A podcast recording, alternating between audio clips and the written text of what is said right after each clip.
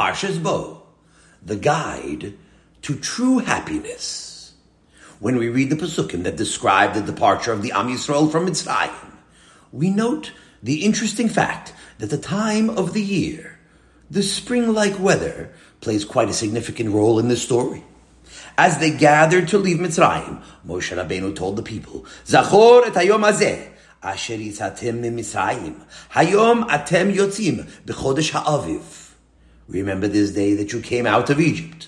Today, you are leaving in the month of spring. Shemos. Now you know that in the Torah, weather is not a subject that is usually discussed. It's strange that Moshe Rabbeinu should make a big deal out of it. There were many things he could have told the Am Yisrael as they gathered together to begin their journey toward freedom. I myself could think of some very important yisoidus that Moshe Rabbeinu could have given over at this most opportune time. But to point out the weather conditions, after all, he wasn't a meteorologist. And if it was cold and rainy outside, would it have made a difference? They were going out to freedom. Ask the man who was released from prison after 50 years if he cares about the temperature on the day that he left. He doesn't remember. And he doesn't even care to remember. He is free at last. And yet Moshe Rabbeinu did say, Hayom atem yotzim bechodesh ha'aviv. You're leaving today. And look outside. It's a beautiful spring day.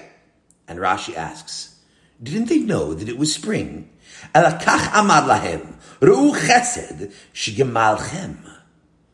what was Moshe Rabbeinu telling them? Pay attention to the kindness that Hashem is bestowing upon you. Kasher litzeit. That he took you out in a month that is fitting for departure. Lo chama, velo tzina, velo geshamim. Not too hot, not too cold, and not raining. Rashi.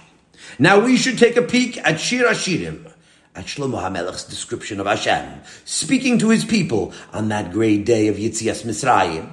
Kumilach, rayati yafati ulechilach.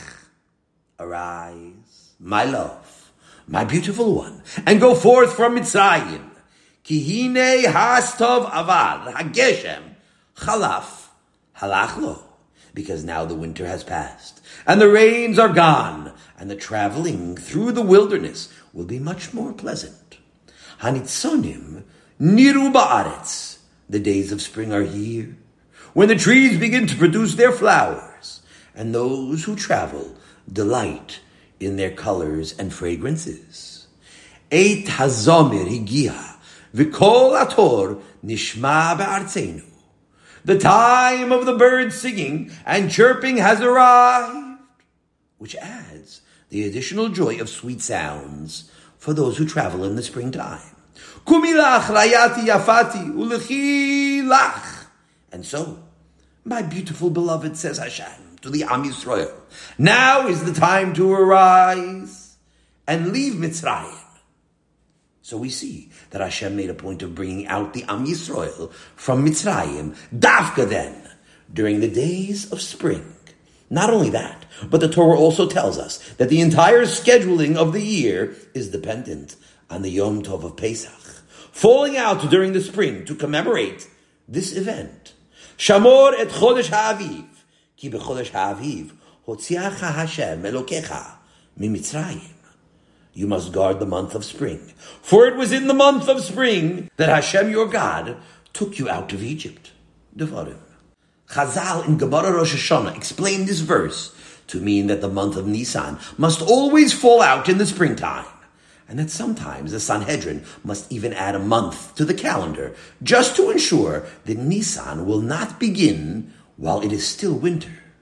And all this so that we will remember and commemorate that we left Mitzrayim in the springtime. It's a big question. What difference does the spring make for a nation that is escaping 210 years of bondage? The month of Chodesh Ha'aviv, the season when the grain ripens, would certainly be a joyous time once they would enter Eretz Yisrael. But as they departed from Ramses, they were far from the promised land and had no benefit at all from the ripening of the grain. What difference is it to such a people escaping slavery, loaded down with riches, that birds are chirping in the branches? So what that the flowers are blooming on a beautiful spring day? We're talking here about real happiness, the excitement of escaping to freedom and great wealth. And you're telling me about chirping birds. This isn't my question, by the way. I heard this said over in the name of the Alter of Slobodka when I was in Europe. And because the Alter's answer is a foundation for how we are supposed to live successfully in this world, so we'll spend some time understanding it. The Alter said that the spring weather, with all of its varied pleasures, was chosen purposefully by Hashem to enhance the occasion of Yetzias Mitzrayim.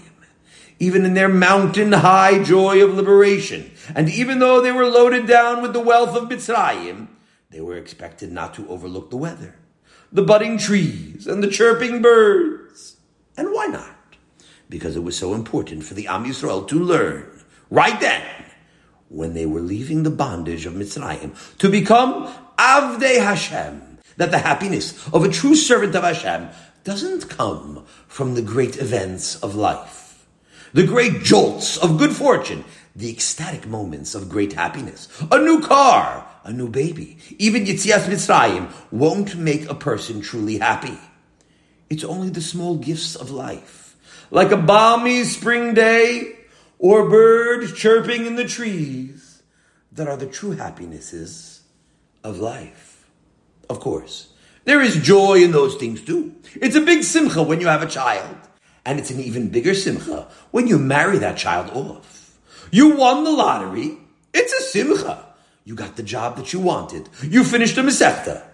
Those are big smachos and a good reason to rejoice. But those aren't the things that will make you a happy person. It's the day to day, simple pleasures of life, like nice weather that Hashem is always bestowing on you. All of those small things are supposed to make you a happy person. Now you can't just tell a man, be happy. Learn to see the good things in life. It's like saying nothing at all to him. This subject of happiness is a science, and like any important subject, its study takes effort on your part. If you'll say to someone, just put on optimistic spectacles and look at the world through rosy eyeglasses, you're not helping him a bit. There's work to be done besides for putting on those rosy spectacles. What work is that? Every little pleasure you experience is an obligation upon you to appreciate and become a happy person. A person becomes happy because of the small things in life. Now don't say that your experience contradicts this, because it's not true. You don't have the experience. You never even tried it. It's necessary to dedicate your lives to the study of all the details of happiness that you have in your life in order to become the happy servant of Hashem that He expects. And so we'll begin our career of happiness by reading together the words of a Mishnah. It's a Mishnah that most of us say, but almost none of us fulfill. Ezehu Ashir. Who is a wealthy man? Hasameach Bechelko. Someone who is happy with what he has. Now everybody knows that. Everybody says it. But nobody practices it. The Mishnah is telling us here what HaKadosh Baruch Hu expects from us, that we should practice it and fulfill it. Hashem wants us to become wealthy. Otherwise, why did he tell us that? Why did he say, Ezehu Ashir? Just some more information for us to file away? No, it's because that's what you're expected to become. Hashem wants you to become that Ashir who is Sameach Bechelko now, it's important to point out that Sameach doesn't mean that you're satisfied with what you have. It means that you're happy, that you're full of joy. Hashem wants you to enjoy Olam Hazeh, to be a person overflowing with happiness. And it's an art that you have to get busy learning. Now, before we begin, the first thing you must get out of your head is the idea that precious means to be unhappy.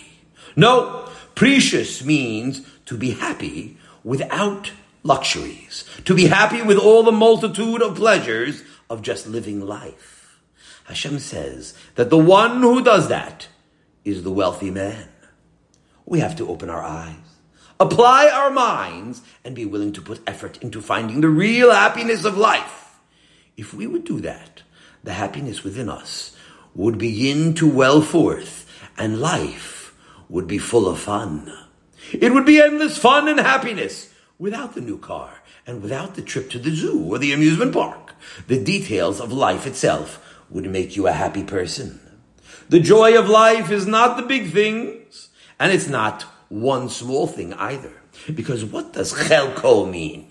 Chelko means your portion in life. And life is not one thing. Life is a combination of things, a sum total of tens of thousands of phenomena. And it's necessary to make each phenomenon a separate study, so that whenever you encounter that phenomenon, it will cause you happiness. If you study how two things make you happy, you'll have two things that cause you happiness. If you've studied 50 things, so 50 things will cause you happiness. The more subjects you study, the more phenomena you appreciate, the more happiness you will get out of life. Like David HaMelech said, Ki simachtani Hashem b'faolecha, b'maaseh yadecha aranin. You made me happy with your work. I sing at the deeds of your hand. Tehillim. When are you happy with his work? when you sing about what you have. But if you only speak and think in general terms, it's just devorim ba'alma, just words. You can't be a happy person because of everything. Everything is nothing. The path to true happiness is in the details. And when you add together the many small phenomena, you begin to experience the true happiness in life every day you can become happier and happier with the simple details of life. Slowly, little by little, you add one more thing and one more thing, and you become an ashir. You become wealthy. And you find that from all sides, you're bursting out with song. You're walking down the Brooklyn streets, meshuggah with happiness. Once you achieve this wealth, you will never be unhappy again. You can't be unhappy if your life is filled with thousands of small happinesses all day long. Because no matter what happens, you appreciate that you still have air to breathe. All you want, and water to drink. All you want. Ah, you still have a roof over your head. You still have shoes to wear. And that's only the beginning of the list. Once you become a happy person, you'll be able to withstand all the nisyonis, all the trials of life. Life is not easy. There are always ups and downs. And if you don't achieve this wealth of Sameach Bechelko, so no matter what you buy and no matter how many possessions you have, you will be fundamentally unhappy. An unhappy person. Because you never learned what real happiness is. And therefore, the first thing we must do is clarify what it is that we're supposed to be happy about. What does chelko mean? What is the first aspect of chelko that all of us sitting here right now have? Your portion means, first of all, that you are alive. You never thought about that, Peshat, did you? You were thinking that it means that when you finally make $500,000, so then you'll be happy.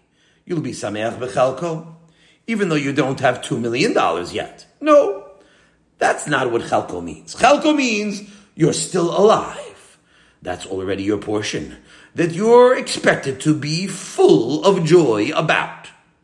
Because there is no happiness like being alive. The happiness of being alive is an intense experience. Only that we're so accustomed to it that we ignore it. Let's say a person would enjoy the fact that he is alive. Oh, yes! How lucky you are that you're alive! Don't say it's nothing. It's everything! A millionaire would give up all of his property to stay alive. There are plenty of people you once knew, some of them even your age, who are not alive anymore. I myself look back to when I was a boy.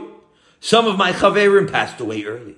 There was a 14 year old friend of mine who passed away and a 20 year old friend of mine passed away when I was in the yeshiva. Do you know what fun it is to be alive? Here's a man who's going to a specialist because his physician found something, and he's afraid he's going to hear some terrible news. So the specialist gives him a complete series of tests, blood tests, and scans, and everything else. And then he goes home for a few days and waits for the report. For those few days, this man can think of nothing else except for the phone call that he's expecting from the doctor. What is anything worth if his life is about to end? And finally, the doctor calls him into his office and sits him down and tells him, I'm sorry to tell you that there's nothing wrong with you. Now, when this man walks out of the doctor's office, he's walking on clouds. He's the happiest man in the whole city. But now he's enjoying the sweetness of life. How sweet it is to be alive! The happiness of walking down a Brooklyn street, knowing that you're alive, is unequaled by all the pleasures of the wealthy. Only what happens? He walks on clouds from here to Avenue P, two blocks away from the shul. And then, before you know it, he's back on the ground again. He's back to walking on the sidewalk again because he forgets. And that's a tragedy because the happiness merely of being alive is something that should keep you walking on clouds all day long. Of course, after a while, your mind becomes stultified. If you haven't studied this subject, then you won't even appreciate it. Like I told you earlier, you need to create a program for happiness. It won't come merely because you came here to the lecture and you listen to me. Because if you don't get busy making yourself happy, all this talk here is a waste. You have to learn how to be sameach in your chelek of being alive. So when you pass a funeral parlor on Coney Island Avenue, there are a number of them.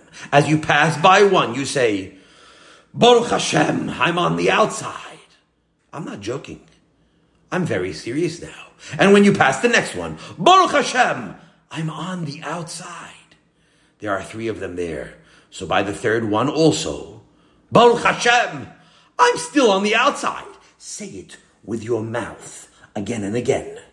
To be outside of the funeral parlor is a simcha. Inside, it's a funeral home.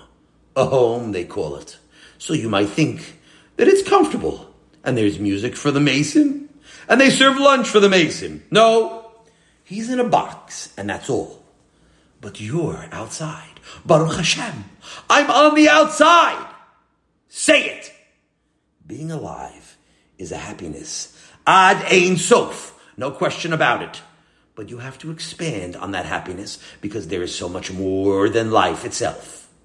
Because not only are you alive, you also have functioning kidneys. I know a man who has no kidneys. It's already years and years that he's on the waiting list to get a kidney. Three times a week he has to go to the clinic for special treatments. It takes hours and hours each time, and it's expensive. But he's happy to be alive. He's happy to have a machine that keeps him alive because he knows that it's a tainug to be alive. And if he could just get one kidney, how happy he would be. He wishes he could be you. He'd be delirious with joy. And here's a man who finally was able to get a new kidney. He has one that he borrowed from his sister, who was kind enough to give him one of her own kidneys. So now he's a transplant man. You think that's so simple? This man cannot take certain medicines because they might upset his system. He takes a regimen of medicines to suppress his immune system so it won't reject the new kidney.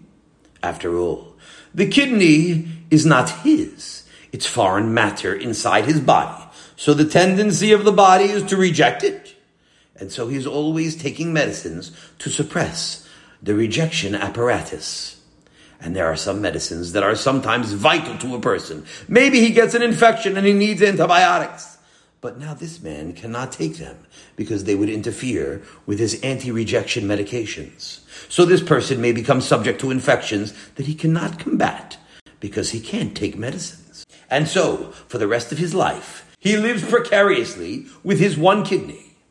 Now, how does this man look at the same world that you look at? If he sees somebody who is glum and downcast, you know what he thinks? He's thinking, that man is crazy. He has something to be sad about. He has his own kidney. Your own kidney is a great happiness, a natural one that fits in exactly where it's supposed to be. It's suited to everything in your body. When this man sees you on the street, he doesn't understand how you cannot be ecstatic. Not only do you have your own kidney, you have two of them. You're not just a millionaire, you're a multimillionaire. And now we see how silly all of mankind is, that they don't sing because of what they possess. Frequently, as you walk down the street, you should bestir this happiness in your mind. How lucky you are! How convenient it is! How comfortable it is! How wealthy you are! Now, the more you learn how to be happy from all these things, the more it grows on you. It becomes part of your personality. Little by little, an attitude of optimism grows upon your mind and you become a happy personality. I'm so happy to be alive, to be on this side of the cemetery gate. That's what you should think about when you walk past the cemetery.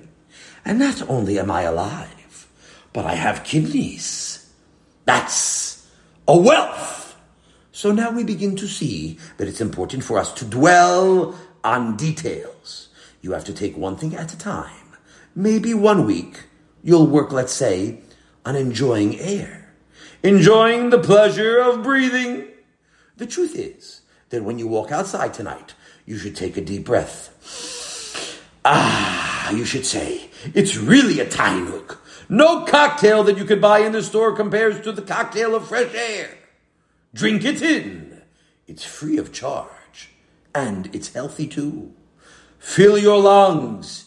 It makes your blood become red immediately, the fresh air does.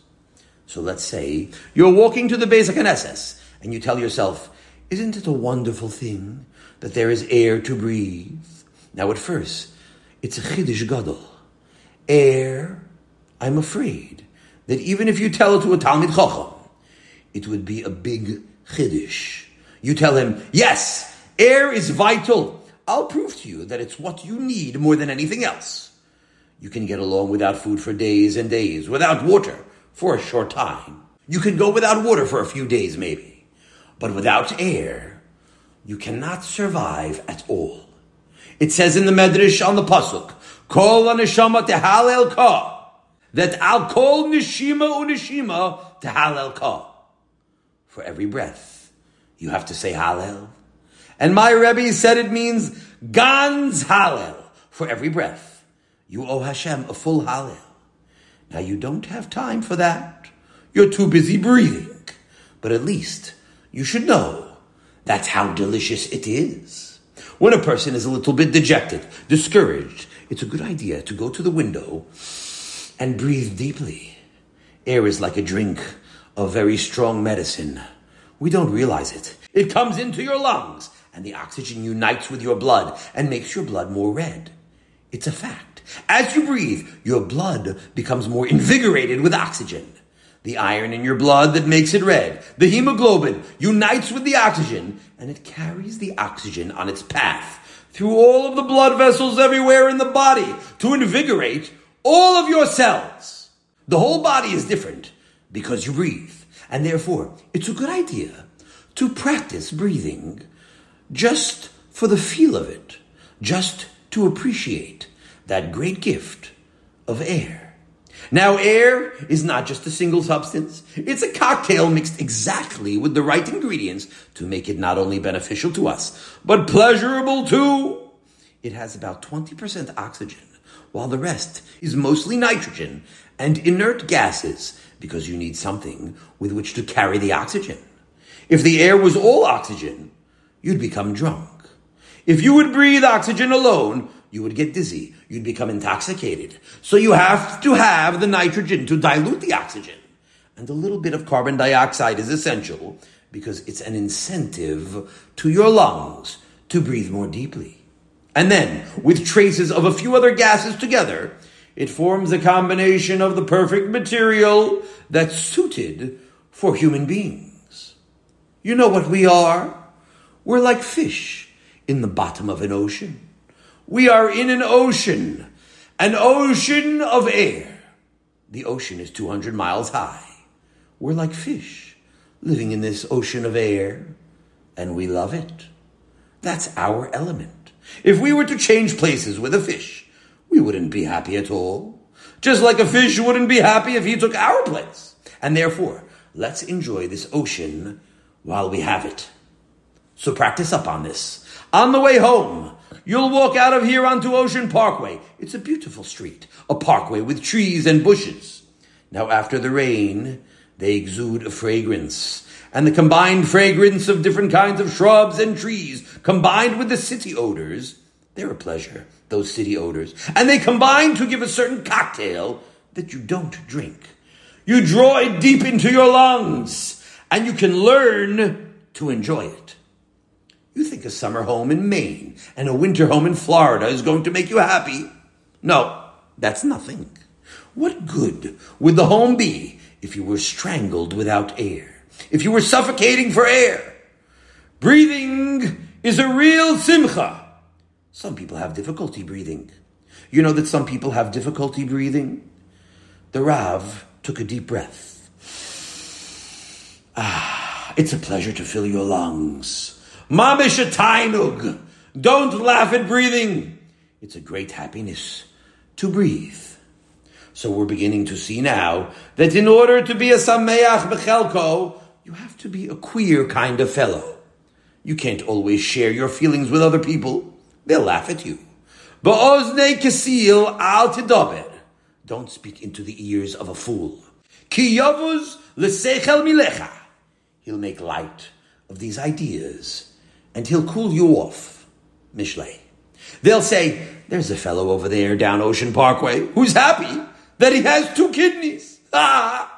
Try to tell people that you're filled with joy, that you're mamish, besivcha, because breathing is fun. They'll think you're wacky. But they're the wacky ones, because they're missing all the happiness of this world. And don't tell me that enjoyment and happiness is not for tzaddikim. Oh no. You big tzaddik, you don't want to enjoy the sun and the wind. He's eating his chocolate cake and ice cream. But to be happy with the sun, no, that's too much. Don't be misled. Once a frum tzaddik said to me, You're teaching people to enjoy life.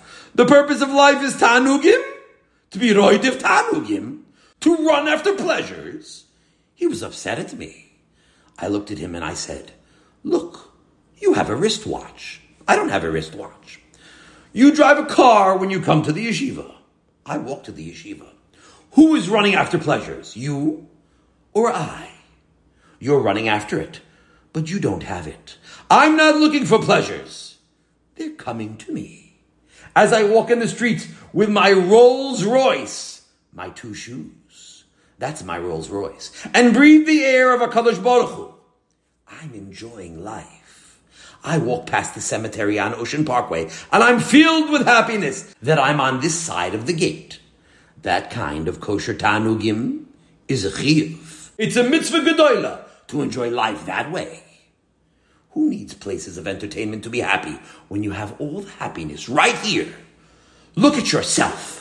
I'm alive, Baruch Hashem. Look at your feet, Baruch Hashem, two of them, and both the same size. Look at your ears, Baruch Hashem. They're earphones hanging on the side of your head, and you don't have to buy them in the store. You have teeth, slicing teeth in the front, and grinders in the back. Baruch Hashem, you have a functioning tongue that's busy all day long in your mouth. You have a speaker in your mouth. Vocal cords, Baruch Hashem, and eyes, cameras in your head. Baruch Hashem. You can walk. Baruch Hashem. That's some trick you have there, being able to balance yourself as you walk. Baruch Hashem.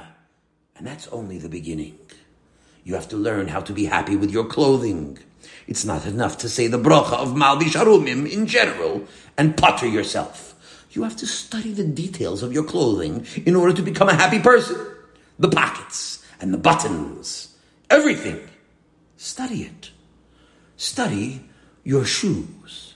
Shoes are a happiness. Did you ever think about that? You know that in some countries people don't have shoes. Only one man wears shoes, the king of the tribe and not every day. Once in a while, he puts on shoes when a visitor comes from outside, a tourist. He wants to show off, so he puts on shoes. Otherwise, he doesn't put on shoes. Shoes are a big luxury. A shoe is a treasure. Let's say a colonel from the American Air Force lands on that island. So the king takes his shoes out from his treasure chest and he puts them on and he marches with his short pants covering his naked body with some feathers in his head to greet the colonel. And he shows him his shoes. He's so happy. He's an aristocrat. We should know that shoes are a happiness. It's not an exaggeration at all. Just because you live in a country where everyone can afford shoes, should that decrease your happiness in any way? That's why we're expected to say every day, Sha'asali kol tzarki. But we're lazy. We don't think. Often we're not even thinking about the Perush Hamilus. But I'm not even talking now about the formality of making the bracha in shul. What about when you're walking down the street? Take a minute every day to be happy with your shoes. Think about the details. How lucky I am to have shoelaces that have plastic tips. If there wasn't a plastic tip, then I'd have a hard job fitting it into the hole. I'd have to spit on it and twist it and try to push it through the hole. Baruch Hashem, I have plastic on the tips of my shoelaces. Did you ever think about that? Appreciate the roof over your head. Did you ever stop to appreciate the happiness of a warm house? Now that's a chiddush to most people. A warm house. Yes, a warm house is a happiness. It's not easy to have a house that's warm. When I was a boy, we didn't have warm houses. It was only warm in the kitchen where the coal stove was. You had to put coal in the stove. When the coal burned out, you had to take the ashes out of the stove. That was the only room where there was for warmth. If I wanted to read, I would lie down on the floor in the kitchen. I lay on the floor all day, all night, in the kitchen, by the stove. The rest of the house didn't have any warmth. We didn't have any radiators. No such thing. The house was cold. If you wanted to warm a house, you put a kerosene stove in the rooms. The kerosene stove had to have fuel there, and sometimes it didn't work. When you got up in the morning, the whole room was black, including your face. It made everything black. The soot from the kerosene stove. This luxury of having a warm house is something that modern people have to realize. Ah, what a pleasure it is to have a warm house. So when you walk in with your children in the wintertime from the beis Knesses, say, Chayimel, isn't it good to have a warm house? Rub your hands together. He looks at you like you fell off the moon. He doesn't understand you. How silly adults are, he thinks. Never mind. That's the way to bring up your children. And eventually he'll thank you for that. When I was in Slobodka, nobody had running water in the house. You had to go half a block away to get water. And you couldn't drink it. It was dangerous to drink well water. You had to boil it first. And here in your house, you turn on your faucet and water comes out. Pure water fit to drink. What a wealth. What a happiness that is. And even hot water hot water coming out of a faucet. It's a luxury upon luxuries. Once upon a time, hot water came only from springs, hot springs. If you didn't have hot springs, you couldn't get any hot water unless you boiled it. Think about that every time you turn on the faucet, and you'll start becoming a sameach bechelko. You have to talk to yourself about your home. As you walk on the steps, you should whisper to yourself, isn't it good? We have steps. You know, I have steps upstairs. And many times I think about how in the times of the Gemara, they didn't have steps. They had a ladder, a darga. Try climbing a ladder to go upstairs.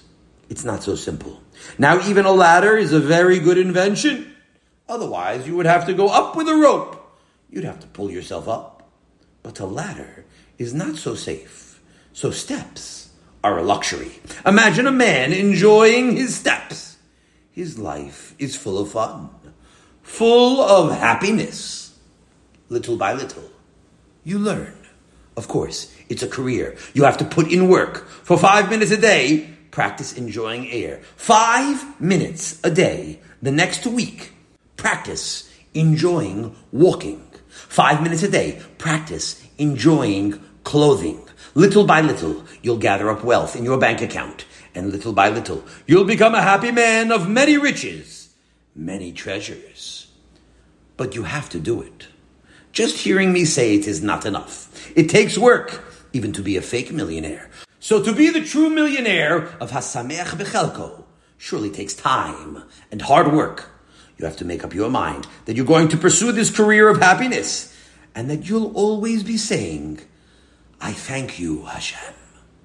Always. I thank you, Hashem, for giving me this breakfast. I thank you, Hashem, for being able to go to the bathroom. And don't rely on the brachas that you make. You must say it with your mouth in your own language. Always. And then, hamachshava nimshechet achar hadibur. Your mind will be transformed because of your speech. And you will become a happy man. At first it won't work. You won't feel so happy. But you keep thinking and talking. And these ideas will settle into your mind. That's what the Mesilas Yesharim says. The outwardness bestirs the inwardness, even if it's not sincere at first. You're not really so happy about breathing. But keep it up, and little by little, from the depths of your neshama, real happiness will eventually come out. Little by little, you'll add more things, and after a while, all the things start adding up, and you'll become a real millionaire. After a while, you'll have 40, 50 things, and that's still nothing yet because there's so much more than that. But with 40 things, you'll be happy and you'll be a rich man already. And if you're a young man yet, even a young man of 60, and you keep on this path, this career until you're in your 90s, you'll be a very happy, wealthy person. I guarantee that if you do it, you will become happy and you will become a servant of Hashem and a great man. And not only will you become a happy person, but you will also become a great person. Now, there is a lot more to be studied on this subject. I have many more things listed here that I wanted to talk to you about, but I'm already way past time. But at least we began studying the subject. It's a science that must be studied and practiced, but at least we know that there is such a thing as happiness, the way HaKadosh Baruch Hu expects it. And it's available to all of us. And don't ask me, why don't I hear this from my Rebbe? From this person or that tzaddik? Don't believe it. The real tzaddikim know that this is the path to true happiness in life, because it's the path, the way of happiness that Hashem set down for us on the day we left Mitzrayim. Hayom atem yotzim b'chodesh ha'aviv. That it is the beauty of a spring day and that the thousands of other ordinary details of our lives that are supposed to be the real source of our happiness. Have a wonderful Shabbos. Let's get practical. The step by step guide to happiness. Hashem made sure to emphasize that Yetzias Mitzrayim took place in nice weather because it's not the big things that make us happy, but the seemingly insignificant details is where happiness lies.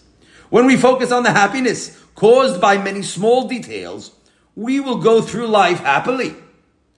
This week, I will bli neder, thank Hashem in detail for one of the many benefits that He gives to me. I will reflect on how unhappy I would be if some of the blessings I take for granted were taken from me. And I will express it out loud. Little by little, I will begin appreciating the joys of life, and I will rejoice with Hashem.